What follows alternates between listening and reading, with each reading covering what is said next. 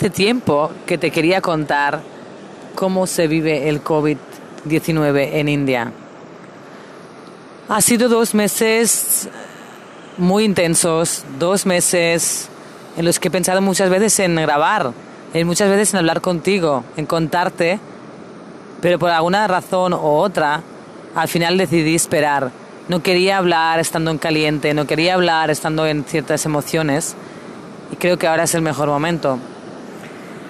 COVID-19 llegó antes a España que a la India, llegó antes a China, obviamente, al principio, en diciembre, pero no sabíamos muy bien qué era, ni siquiera nos, sonaba mucho. Pero cuando llegó a España, ahí empecé yo a ser consciente y empecé a tener como mucho más respeto y mucho... Empecé a tener miedo, sí, empecé a tener miedo de ver que esto era un monstruo invisible, que esto era una cosa muy, muy real, una cosa que la gente no se tomaba en serio y que traía muchísimas consecuencias mundiales para todos. Ya tenía el corazón dividido desde el primer momento. Pensar que los que hayáis vivido fuera un tiempo me entenderéis, cuando vives lejos de tu familia y de todo lo que te rodea, es muy difícil vivir ciertas situaciones. Se vive todo diferente cuando no puedes estar a su lado, incluso cuando a ti te pasan cosas, a veces pues quizá no das cuentas porque estás tan lejos que no quieres que preocuparles, ¿no? Porque sabes que no van a poder hacer nada, por ejemplo. Entonces, lo primero que me preocupó es mi gente, mi familia, que no podría protegerles. Y segundo, y lo más importante era cómo esto iba a afectar a, a India, ¿no? Al país donde vivo hace tanto tiempo ya. Tenía claro que las consecuencias iban a ser muy diferentes, que en España había muchos recursos, aunque no lo parezca, y que aquí en India la gente se moriría de hambre si había un confinamiento porque en la India hay millones de personas que viven y trabajan al día literalmente. Es decir, si no trabajan un día no pueden comer nada y no pueden llevar nada a sus familiares. En principios de marzo, por suerte, yo trabajo en una escuela eh, internacional, enseño español y música. Y por suerte ya decidió el ministro cerrar las escuelas cuando aparentemente solo había 84 casos detectados en toda la India, en todo el país. No sé si sabes o conoces que en India hay en total 1,3 billones de personas. Es una cantidad enorme y de donde se concentra más población. Uno de los países que tiene más población en la Tierra por metro cuadrado. De hecho, te podría decir que el estado donde vivo yo es tan grande como España prácticamente. Siguiendo, retomando el punto, a principios de marzo la escuela mía cerró y todas las demás, o sea, públicas y no públicas, privadas, todas cerraron. Y entonces empezó, pues eso, a tomarse algunas medidas y primero hicieron una prueba de un confinamiento de un día voluntario para ver un poco la reacción de la gente, porque tenéis que tener en cuenta que en este país, cuando si una situación, si a la gente le entrara pánico, podía ser realmente un desastre, porque estamos hablando de tantos, tantos millones de personas que evidentemente hay que vigilar que no se cree el pánico. Por ejemplo, ya teniendo los casos de lo que pasa en Europa con los supermercados, con la compra de papel higiénico, eh, comida, etcétera. Por suerte en la India, no sé si sabéis, yo creo que algunos sí, no se usa papel higiénico en el váter. Hay como una ducha pequeñita eh, que va muy bien y así funciona, por dar un toque de humor a todo esto. Entonces se cerraron las escuelas, se hizo un confinamiento de un día que la gente siguió bastante bien con respeto y al cabo de un día y medio decidieron hacer un confinamiento directo de 21 días. Claro, lo que pasó aquí es que lo hicieron de una manera que no hubo tiempo a reaccionar, porque esto dijeron un día a las 6 que a partir de las 12 de la noche ya entraba la ley. ¿Qué pasó entonces? Que la mayoría de gente que trabaja en, el, en los edificios, en la construcción o en zonas de ciudades, fuera de sus, de sus pueblos, de sus zonas rurales, se quedaron todos atrapados. Estamos hablando de un millón de personas varadas. Estamos hablando de gente que, que vienen a trabajar a más de mil kilómetros, que viven donde la obra, dentro de la obra o al lado de la obra, en una especie de de bueno de chapas no de casas con chapas y pequeñita unas condiciones no muy no muy adecuadas, pero tampoco hay muchas más opciones para ellos. Entonces, esta gente son de los que más han sufrido desde el principio, sin poder alimentarse, sin tener dinero, porque les han dejado de han dejado de trabajar y aquí no hay paro ni nada de eso. Entonces, imaginaros tener la desesperación de saber que no vas a tener más dinero, ni para un día y que no sabes cómo vas a cómo vas a, a poder ni alimentarte tú y además teniendo que aceptar de que no vas a poder mandar nada a tu familia ni siquiera ir a protegerles ni a verles. Ha habido muchas consecuencias. También es verdad que ha habido muchas reacciones muy, muy rápidas por parte del gobierno, por parte de ONGs del país, por parte de particulares que se han puesto manos a la obra desde el minuto uno para ayudar a esta gente a que puedan comer, haciendo paquetes básicos de comida que contienen arroz, aceite, dal, que son como lentejas, especies básicas para que puedan sobrevivir. Estamos hablando de que aquí la gente ni siquiera se preocupa de coger el virus, porque están preocupados por poder comer y seguir día a día. Después la suerte quizá en una parte es que se han tomado medidas muy rápido, mucho antes de que hubiera muchos casos y expansión, pero también es cierto que, tenemos que ser sinceros, que en este país es imposible contabilizar los números reales. No hay test para testear a la gente, no se testea a todo el mundo. Se está intentando controlar zonas. Es verdad que hay colores, la zona roja, la zona naranja, zona verde, depende de los casos más afectados. Se está intentando controlar de esta manera.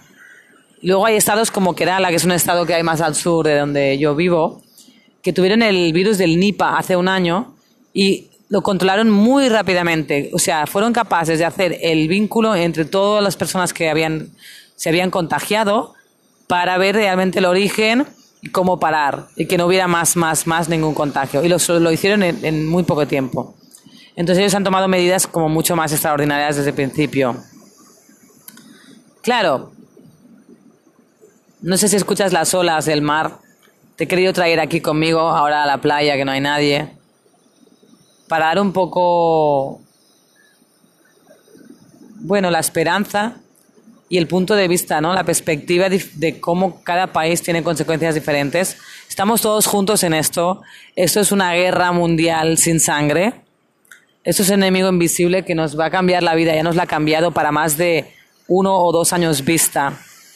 Yo tenía que estar, haber volado hace una semana a mi país, después de un año de no ver a mi familia, de no ver a mi gente y ahora sé que voy a estar muchos, muchos meses sin poder ir a verles. Y si voy en algún vuelo de repatriación, no voy a poder volver a mi vida de la India, ni a mi trabajo, ni a nada. Entonces la situación es muy difícil. A mi familia nos ha afectado directamente. Tengo un fallecido directo de mi familia. Tengo amigos que tienen familiares afectados. Esto es algo que nos toca a todos. Pero es verdad que las consecuencias son muy diferentes.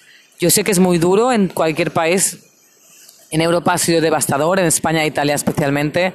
Sé que es muy difícil, sé que hay gente que está sufriendo, lo va a sufrir, pero también sé que de alguna manera siempre va a haber alguna ayuda y van a poder, espero, solucionarlo.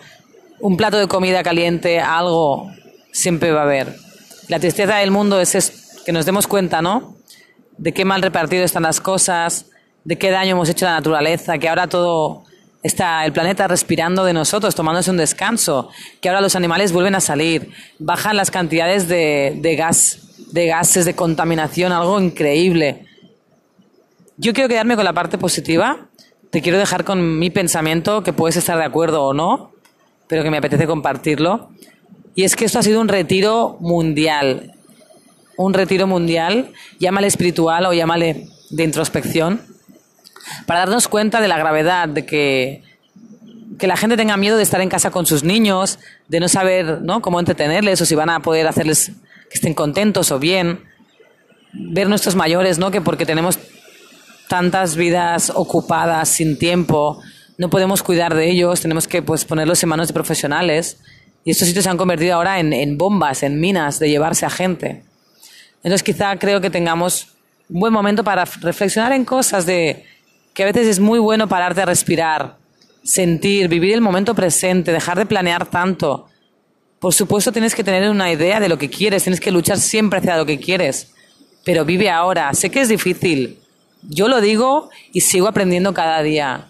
Creo que he hecho muchos diferentes pasos y etapas que me han hecho despertar en muchos aspectos hace tiempo y por eso es una razón de las que te puedo decir que vivo en India, aunque esté lejos de los míos. Y aunque sacrifico una parte muy grande, encontré una cosa que buscaba hacía muchos años, que era eso. Levantarte con ese equilibrio de estar donde quieres, ser quien eres, hacer lo que te, lo que, lo que te apetece hacer y estar totalmente en equilibrio con lo que está alrededor tuyo. Hay cosas muy buenas, muy profundas en este país que quizá creo que hemos perdido en España y en Europa, que tenemos muchas más comodidades, pero quizá estamos más incómodos viviendo nuestra propia vida por no tener el tiempo o, la paz de disfrutarlo desde otro punto. Quiero pensar que el COVID-19 va a hacer más bien en el mundo que mal. Ha hecho muchísimo dolor y va a seguir. Y esto, la, la nueva normalidad va a ser ponerse la chaqueta y la máscara hasta que pase, pues quizá un año o dos. Y no poder reunirse de la misma manera durante mucho tiempo también. Creo que eso sería muy importante y bueno que la gente lo asumiera ya. Cuanto antes seamos más responsables, antes volveremos algún día a tener esa diferente normalidad o otra normalidad. Em, quiero pensar en lo positivo, como te decía. Yo sé que hace un tiempo que se, ha hecho un movimiento muy grande de cambio, gente que cambia la perspectiva de vida, la ideología, que están haciendo y luchando por un mundo mucho mejor, mucho más sostenible, mucho más solidario, empático. Y quiero pensar que algunos que ahora se sumen, pues se va, va a generar un impacto que en algún momento se va a notar porque si te das cuenta, ha habido muchas personas en el mundo, solo una persona que ha cambiado cosas, la historia o una era, como Gandhi, Martin Luther King, eh, científicos, eh, maestros, personas eh, anónimas. Entonces, si una persona es capaz de cambiar el mundo, el pensamiento de la gente, cosas en, en cualquiera de, de, los rubros de biología, de ciencia, de educación, ¿por qué no ahora, aunque seamos menos y aunque muchos van a volver a lo mismo, no se puede crear un impacto que vaya a cambiar el mundo de verdad? Así que muchas gracias por escucharme, espero que te guste. Siento que me he hecho esperar mucho, tenía ganas de hacerlo antes, pero de verdad tenía que hacerlo desde el momento que sintiera mi corazón las ganas de grabar y hablar con, con vosotros. Muchísimas gracias, mucho ánimo, seguiremos juntos porque pienso que es el único camino. Está claro que tenemos todos días, no es fácil para nadie, porque al final merma incluso en lo emocional, obviamente. Pero me quiero quedar con aquel, aquella guerrera que yo siempre siento, a la que estoy un poco, que me siento más desanimada. Me dura muy poquito, porque luego siempre pienso que la única manera es levantarte, luchar, mirar ahí al miedo, enfrentarte a él y seguir, seguir, seguir, seguir, para disfrutar este mundo que, aunque tenga muchas cosas para arreglar, si lo puedes ver sin juzgar, y con tranquilidad, sin tanto ruido, es maravilloso. Muchísimas gracias una vez más. Esto es Teci desde la India.